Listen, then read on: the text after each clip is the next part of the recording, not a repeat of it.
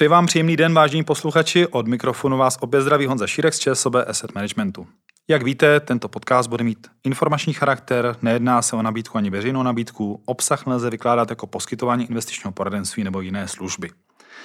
V tomto podcastu se zaměříme spolu s mým hostem Pavlem Kopečkem na fond ČSOB akciový, který aktuálně překročil 10 miliardovou hranici spravovaných prostředků a to si myslím, že si určitě zaslouží prostor v tomto podcastu, v tomto pořadu a proto také dneska si zde zaslouží prostor Pavel Kopeček, správce fondu. Pavle, vítej. Ahoj Honzo, dobrý den všem. Pavle, na úvod mi dovol jenom pár čísel, protože v tomto fondu eh, bylo ještě v březnu roku 2020 objem spravovaných prostředků pod 2 eh, miliardy a nyní tam máme přes 10. A aktuálně je mezi investory více než 43 tisíc klientů, což si myslím, že jsou opravdu krásné čísla. A co si myslíš, že je za tímto nárůstem? Co za tím stojí? Děkuji děkuji za, za přivítání. Je to krásné čísla, z toho mám osobně velkou radost. Určitě, určitě, co si myslím, je to, že se podařilo získat si důvěru vlastně v naší prodejní síti u bankéřů a potažmo potom i důvěru klientů. A myslím si, že tu strategii, kterou my jsme představovali před více než pěti lety, si myslím, teď už to bude, bude to zhruba těch pět let, tak eh, se jí podařilo vlastně krásně vysvětlit, bankéři pochopili, klientům je srozumitelná, takže to si myslím, že, že jsou asi ty hlavní pilíře nebo hlavní body toho úspěchu. Bylo zajímavé vlastně sledovat i ten vývoj právě v roku 2020, kdy jsme tady byli svědky pandemie, obrovských poklesů, ale zároveň také velmi dobré komunikace z tvé strany směrem do toho, jaké sektory třeba nám aktuálně dávají smysl a ono to také bylo krásně znát pak následně. Ale samozřejmě bylo to obtížnější, ale já se vrátím s tebou tomu začátku, protože ty ten fond spravuješ od jakého roku? Já mám na starosti časové akciví od poloviny roku 2018. A vzpomeneš si na to, jaká byla tvoje první firma, kterou jsi vyhlídnul, který jsou, kterou jsi eh, do toho portfolia pořídil? To je, to je zajímavý dotaz. Samozřejmě ten fond nevznikl v, v tu dobu, je, je mnohem starší, takže mnoho těch velkých firm, úspěšných firm už v tom fondu bylo předtím. To, co si myslím, že bylo jedna z těch jako prvních eh, z těch větších firm, tak bylo, že jsme, že jsem tuším dokupoval Amazon, který v té době se zdál jako velmi drahou společností a ona vlastně celou, celou svou historii téměř jako nikdy nevypadal levně. Takže to byla jedna z těch firm, ale z těch jako z nejzajímavějších a, a později asi i jako, jako i velmi úspěšných, kterou jsem si vyhlídl, byla eh, možná překvapivě evropská firma a to, byl, to bylo eh, ASML Holding, která, která se vlastně zabírá zabývá výrobou strojů na výrobu čipů, tedy, to znamená ne přímo těmi čipy, ale těmi, těmi zařízeními. A oni tehdy vlastně prezentovali, eh, že mají monopol v podstatě na, na, na zařízení, na, na stroj, eh, bez kterého se vlastně další nové a nové eh, nejnovější nejmenší, nejrychlejší a tak dále čipy nedají vyrábět. Takže tam já jsem tehdy si vyhlížel eh, vstup do té pozice a v tom roce 2018, možná si vzpomeneš, byly, byly ke konci roku výprodeje, takže to byl, to byl okamžik, kdy já jsem tuto firmu do toho portfolia nakoupil. Eh, v tom portfoliu máš stále, že ano? Ano, ano. A budeš schopen říct od stolu eh, zhruba, jak se ta firma vlastně vyhoupla za tu dobu. Já myslím, že tam jsou x set procent již. Je to, je, to, je to ve stovkách procent, ono samozřejmě je obtížné to počítat předtím, jak se mění, uh, mění váha, nebo ne, ne váha, ale mění prostředky v tom fondu tím, jak lidé do toho nastupují, tak, uh, tak průběžně uh, jsou ty firmy přikupovány. Nicméně u této firmy to nebylo jenom tak jednoduché, že bych ji jednorázově nakoupil a pak pouze přikupoval podle toho, jak se mění, eh, mění velikost toho fondu. Ale také jsem do, do, došel občas eh, do té situace, kdy mi přišla, že už byla příliš drahá, takže jsem eh, samozřejmě i také uprodával a bral zisky z této společnosti. A Posléze v tom loňském roce, a, nebo možná na začátku toho letošního, řekněme na přelomu těchto dvou let, jsem opět zase eh, ty zisky vybrané z, z těch předchozích jako výborných, výborných let eh, opět dobíral. Takže se podařilo na této firmě i si myslím udělat i pár těch jako krátkodobějších obchodů. Při pohledu na akciové trhy, tak si myslím, že to načasování se ti opravdu podařilo. Ano, ano, ne, ne, ne vždy se tak zadaří, ale tady to vyšlo výborně. Výborně. A můžeš ještě z tvého pohledu říct, jestli tohle byla ta firma, která tě udělala za tu svou kariéru vlastně největší radost, anebo tam je ještě třeba jiná společnost, která tě činila šťastným?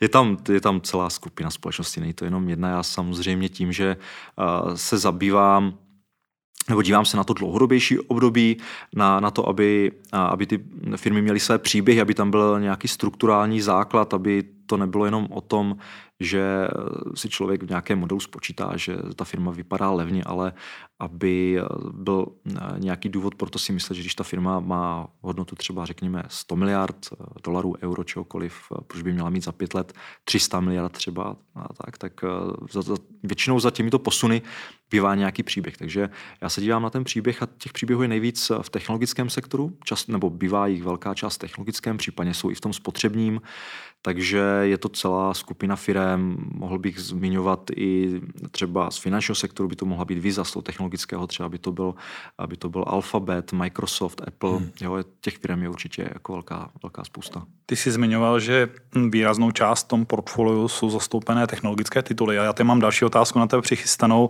které období bylo pro tebe při zprávě asi nejobtížnější? Nabízí se mi rok 2022. Jak to je z tvého pohledu? Je to, je to tak z toho pohledu toho, že mnoho, mnoho témat, která, považu, která jsem považoval za silná, ta témata, která by měla dlouhodobě vycházet, tak z tohoto pohledu, že ten lonský rok, ten rok 2022 byl velmi obtížný, protože i tyto firmy ztrácely na ceně. Takže jako pochopení toho, proč se tak děje, může být někdy velmi obtížné.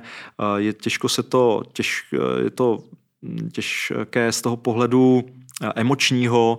Takže jsou to pohledu to velmi, velmi náročné. Samozřejmě náročné období je i to, ten začátek, i to první období, kdy se musíte seznámit se spoustou nových firm, takže to je zase jako ten náročné časově, ale zase velmi krásné v tom, že se učíte něčemu novému, novým věcem, hledáte nové příběhy, takže to bylo dobré, ale uh, určitě z té náročnosti emoční, vypětí nějakého toho pochopení toho, co se na trhu děje, kdy, kdy ne, ne úplně všechno dávalo smysl a zapadalo do sebe, podle mého názoru, tak to byl opravdu ten loňský rok. Ty už si tady zmiňoval několikrát eh, v předchozích podcastech, že v podstatě hledáš eh, nové příběhy, ale na druhou stranu do toho portfolia není možné jenom hledat nové, nové příběhy, nové firmy. Eh, je asi důležité také rozpoznat, kdy nějaký trend nebo nějaký příběh dané firmy končí. Můžeš třeba uvést nějaké příklady, kdy poslední době třeba si byl schopen rozpoznat, že ta firma asi na ten příběh, na ten trend není schopna reagovat a je dobré, aby v tvém portfoliu třeba nebyla zastoupená. Naopak, která z posledních firm byla uh, využita místo ní? Je to, uh, ano, jsou takové případy, určitě. Určitě ano. Z té poslední doby, posledních pár let, eh, já bych mohl zmínit například Ericsson, kdy, když se rozbíhaly 5G sítě, tak Ericsson byla taková sázka na to, že, že ta firma bude právě stavět, stavět ty vysílače a, a že z toho bude profitovat. Zároveň měla prezenci v Číně a naopak čínské firmy byly zakazované postupně v Evropě, v Americe. Takže tady byl krásný, krásný příběh, ale mezi tím začaly vyplouvat na povrch věci, které neúplně s tímto souvisely, ale naznačovali tím, že ten management možná není až tak, eh, až tak dobrý, jak, jak by se dalo předpokládat. Byly to zde kauzy s úplatky, eh, byly zde kauzy s tím, že, eh, že dávali úplatky islámskému státu proto, aby pouštěl na, na umožnil jim průjezd přes území a podobně. Takže to nebyla jediná věc a my jsme trošku přehodnotili pohled na, na management a na to, že tenhle příběh sám o sobě začal být o něco slabší a s tím, jak, jak ten management měl tyto přešlapy, tak třeba Ericsson jsme vyprodávali. Já asi bych mohl zmínit z těch technologických společností třeba Micron Technology, kde, kde to téma bylo o tom, že vlastně tu čím dál větší potřeba dát, a bude tady potřeba i uložených prostorů, těch pamětí, který, který vlastně se ten Micron zabývá a zároveň, zároveň se pohyboval, tato firma se pohybovala v segmentu, který byl vysoce konkurenční v minulosti a v tom sektoru došlo k velké konsolidaci, kdy se zhruba z tuctu firm staly v podstatě tři velké. Takže eh, za mě to byl krásný příběh o tom, že se může oligopolizovat struktura, že nebude docházet takovým výkyvům v té nabídce, nabídce těch čipů právě tím, že se nebude, nebude docházet k tomu, že když eh, je náhodou poptávka, tak všechny firmy navýší obrovské kapacity a pak najednou nemohou prodávat, což byla ta realita realita, realita minulosti. Ale to se úplně nedělo a pořád vlastně ten trh vykazuje známky jako celkem vysoké konkurence a je to dáno tím, že ten produkt je komoditní. Takže zde bylo taky přihodnoceno, bylo, byla ta váha potom tohoto tématu dána jiným firmám, které opravdu mají tu možnost eh, nějaké cenové síly, jo, udržet si, udržet si tržní, držet tržní podíl, zvyšovat ho, nebo, eh, nebo případně přinášet náklady dál. Takže tohle by jako dva příklady mm-hmm. bych mohl uvést. My jsme se vždycky spolu bavili o tom, jaké firmy do toho portfolia nakupuješ. To jsme, teď jsme vlastně nakousli nové téma, to je, jaké firmy naopak z toho portfolia eh, odprodáváš. Ale obecně, jaký je ten tvůj vlastně postup, když tedy ta firma nesplňuje tvé očekávání? Jak se rozhoduješ uh, vyjmout tu firmu z toho portfolia? To taky není úplně jednoduché a já si asi upřímně dokážu představit, že člověka to možná potom pár dní může trápit, nesmí to asi sledovat vývoj té ceny. Jak to máš ty? Uh, no, tra, tak určitě, určitě to trápí, protože pokud nedochází k naplnění toho příběhu, je to, to je ten případ, že mám, mám tam akci a prodávám ji, protože není naplněný ten příběh, tak to potom znamená, že ani ten cenový vývoj té akcie nebyl takový, jaký jsem od něj očekával. Dost pravděpodobně ta, ta firma zaostávala za trhem, ale, ale ten řez je potřeba udělat a člověk se do těch firm nesmí jako moc jako zamilovávat. A platí to teda i v těch případech, kdy, kdy se těm firmám daří velmi dobře, krátkodobě, pak eh, jsme, jsem zmiňoval třeba u té firmy ASML, bylo potřeba také jako vzít, eh, vzít zisky, ale eh, u toho, kdy to nefunguje, je to, je to těžší, protože ta firma opticky nevypadá draze, vypadá relativně jako levně se dá říct, pokud se podíváme na poměrové ukazatele. A z tohoto pohledu je to těžké, protože si říkáte vždycky, možná, že ta negativa už jsou zaceněná, teď se něco zlepší. Ale pokud tam není, a, nám se, a mně se to potvrzuje, není tam ten dlouhodobý příběh, tak skutečně se může stát to, že načasujete špatně ten prodej, ta firma může jako krátkově vzrůst, třeba přijdou nějaká lepší čísla, ale pak se ukáže, že nakonec v těch dalších výsledcích za dalších několik století, za další rok, dva, ta firma opravdu jako může zaostávat, takže se to, je, to, je to něco, s čím člověk musí pracovat, s, s nějakou tu eh, emoční situací a, a s tím, jak to vnímá, ale eh, vlastně není to asi takový problém, že bych pak to nemohl sledovat. Asi to jako sleduju vždycky a, a, a zkoumám. Snažím se, pokud by to nějakým způsobem nevyšlo, tak se snažím z toho poučit. Mm-hmm. Ty jsi zmiňoval vlastně, že občas je to náročné sledovat, no, zejména v okamžiku třeba, když teda nějaká firma roste opravdu rychle, rychleji, než bys čekal, tak udržet emoce pod kontrolou, ale pak už ti asi pomáhají ty poměrové ukazatele a možná nějaké čísla, predikce ve spolupráci s analytiky, abys byl schopen také z toho včas třeba vystoupit na časovat, protože ono není dobré, nebo není uh, až tak umění asi možná nakoupit, ale možná umění dobře prodat, jestli se nepletu. Je to, je to asi tam těžší část, eh, no, jako dobře, dobře odhadnout ten výstup, protože máte firmu, pokud se budeme bavit teda o té situaci, že koupím firmu, má nějaký příběh, ten příběh se realizuje, ta firma roste, vlastně možná roste ještě rychleji, než, to, to, než eh, bych očekával. A uh, to není tak asi emočně náročný jako ta druhá situace, kdy to nefunguje. Ale když se, když se tomuto daří a ta firma eh, opravdu eh, zroste na ceně příliš rychle, tak vy potom řešíte situaci, že strategicky to funguje, je to všechno jako správně a teď je to krátkodobě předražené. A co, eh, co s tím co s tím dělat. Je to, je to obtížná situace. Mně už se stalo, že jsem na základě čistě té, těch poměrových ukazatelů jsem si řekl, že relativně ta firma daná vypadá velmi draze Stalo se mi to například u Microsoftu, který jsem odprodával v jednu dobu příliš brzo. Nakonec ten růst zisku byl rychlejší, než eh, vlastně byl můj odhad i ten, i ten tržní odhad těch analytiků. A ta cena vystoupala výš a nakonec i ty poměry ukazatele vlastně ve výsledku nebyly tak vysoké a klesly. Takže takže někdy se může stát, že člověk z toho eh, vystoupí brzo a ten příběh je opravdu velmi silný. Tady u toho Microsoftu šlo třeba o ten o růst eh, těch cloudových služeb, kde já už jsem počítal s větším, s rychlejším zpomalením, než se nakonec udál. Nakonec ono k tomu zpomalení došlo, ale já jsem, já jsem ho očekával dříve. No a uh, druhá situace je taková, že potom opravdu ten trh to přehnal, že, že ty valuace jsou extrémně natažené.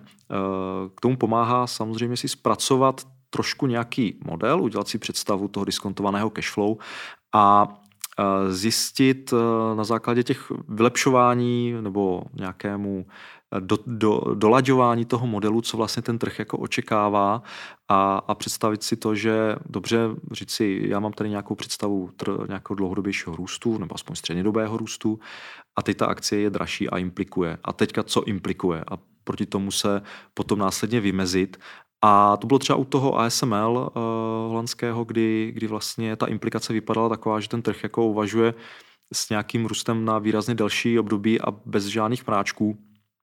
A tam se skutečně potom ty mraky, když přišly, tak, uh, tak tyto relativně vysoce naceněné a s vysokým očekáváním dlouhodobých růstů jsou hodně, hodně potom vlastně potrestány a, a klesají. Ale potom zase vidíte, že, že ta akcie spadla celkem výrazně a říkáte si, že ten trh zase nakonec implicitně z toho modelu vám vyjde, jako ne, najednou nepočítá s tím růstem a to je pak zase ta vhodná doba uh, do takových pozic vstoupit. Takže co mě možná ve zkratce pomáhá, je to, že u těch jako velmi silných příběhů, pokud to vyjde u těchto silných příběhů, tak já třeba, není to tak, že bych se rozhodoval 0,1, mít, nemít v portfoliu, ale třeba to snížím na polovinu. Mm-hmm. Jo? A takhle to dělám, že to pořád, říkám si, je to dlouhodobý příběh, nechci ho podcenit, takže uprodám část té pozice, pokud dojde k té korisky, tak třeba zase jako navýším na tu původní jako váhu. Ono to vlastně není jenom o tom odprodávání, ale třeba také o tom vyhledávání do portfolia nových společností, nových titulů. Ehm, můžeš třeba jenom v krátkosti popsat, jak eh, to funguje, když si vyhledneš úplně nový, novou společnost. Jestli vzpomínáš třeba nějaká nová společnost, která byla vlastně zařazená do tvého portfolia v nedávném čase, jaká to byla a vlastně jak, jak z tvého pohledu probíhá ten proces poznávání té firmy, jestli z toho prvotního typu se pak stane vlastně člen toho portfolia.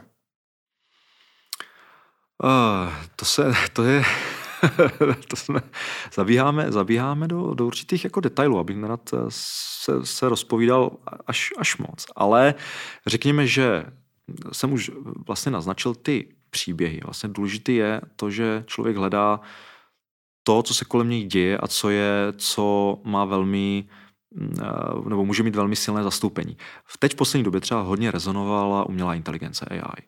Uh, hodně to rezonovalo v poslední době, ale vlastně není to nic nového. Jo, já vlastně něco takového hraju už jako mnohem další dobu přes, uh, přes akcie třeba Alfabetu, který jako do toho investuje. My víme, že, že uh, ty jazykové modely vlastně vyvíjí už jako mnoho let. Jo, takže myslím si, že i pro Alphabet bylo překvapením, že nakonec uh, takto jako krásně uh, přišel ten Open AI a Microsoft s tím, že tam má, má tu svou investici a, chce, to, chce to využít a utilizovat uh, v tom svým prohlížeči, tak se bylo trošku jako napětí. A vlastně, když víte, že, že ta firma ten daný produkt má přesto, tak vlastně jste celkem v klidu a říkáte si, když to klesne, tak Víte, že, že vlastně to ohrožení tam není a, a celkem snadno tu společnost dokoupíte.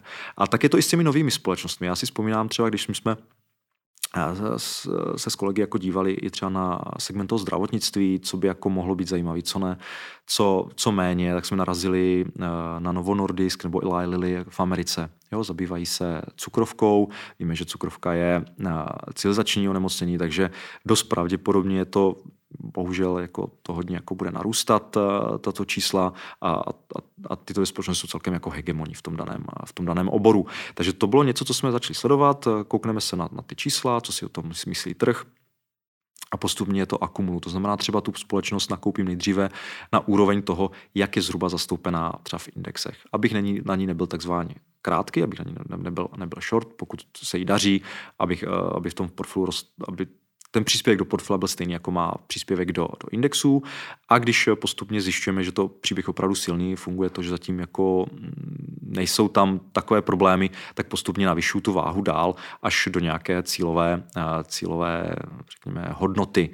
Uh, takže to bylo třeba tady s tou cukrovkou tonou Nordisku. Teď se tam že objevilo to, že uh, tyto firmy tak nějak náhodou přišly na to, že že objevili svatý grál léku proti obezity, obezitě, takže, takže to je celkem jako nový, nový zajímavý trend. Na druhou stranu i, i taková firma se po, po, těch, po tom, co se dostane, tato věc velmi jako dobře známá, se dá také vzít zisk na tom, že už může třeba zaceňovat příliš mnoho, což je případ u toho Nordisku, kde jsem také jako vybíral část těch zisků. Takže když najdu ten příběh, tak nejdříve to začnu, nekupu to asi jako jedním jedním nákupem v jeden okamžik, ale rozkládám to do více částí a postupně tu firmu jako zkoumám a, a zbližu se, zbližu se s čím dál víc. Není to asi tak, že bych ji zkoumal půl roku a až po tom půl roku ji tam nakoupil, protože ten půl rok se může hodně stát, zvlášť pokud máte pocit, že to, co se děje, je opravdu jako silná záležitost. Děkuji, Pavle. Já musím říct, že mám velkou radost, že se tou zprávou, které se teď tady bavíme, eh, se, a tou výkonností, eh, vlastně fond dostal v porovnání s českou konkurenci na přední příčky, a to jak na třem, i na třech, i na pěti letech, což je skvělá zpráva. Myslím si, že to určitě dělá radost i 43 tisícům klientů nebo investorů. A za to ti patří obrovské poděkování a samozřejmě přeju ti, aby si měl radost té práce, protože je evidentní, že z ní aktuálně tu radost máš a aby tě ta práce bavila a budu se, Pavle, s tebou opět brzy těšit naslyšenou. Děkuji, děkuji Honzo a děkuji za pozvání. Mějte se všem. Hezký den, vážení posluchači. thank you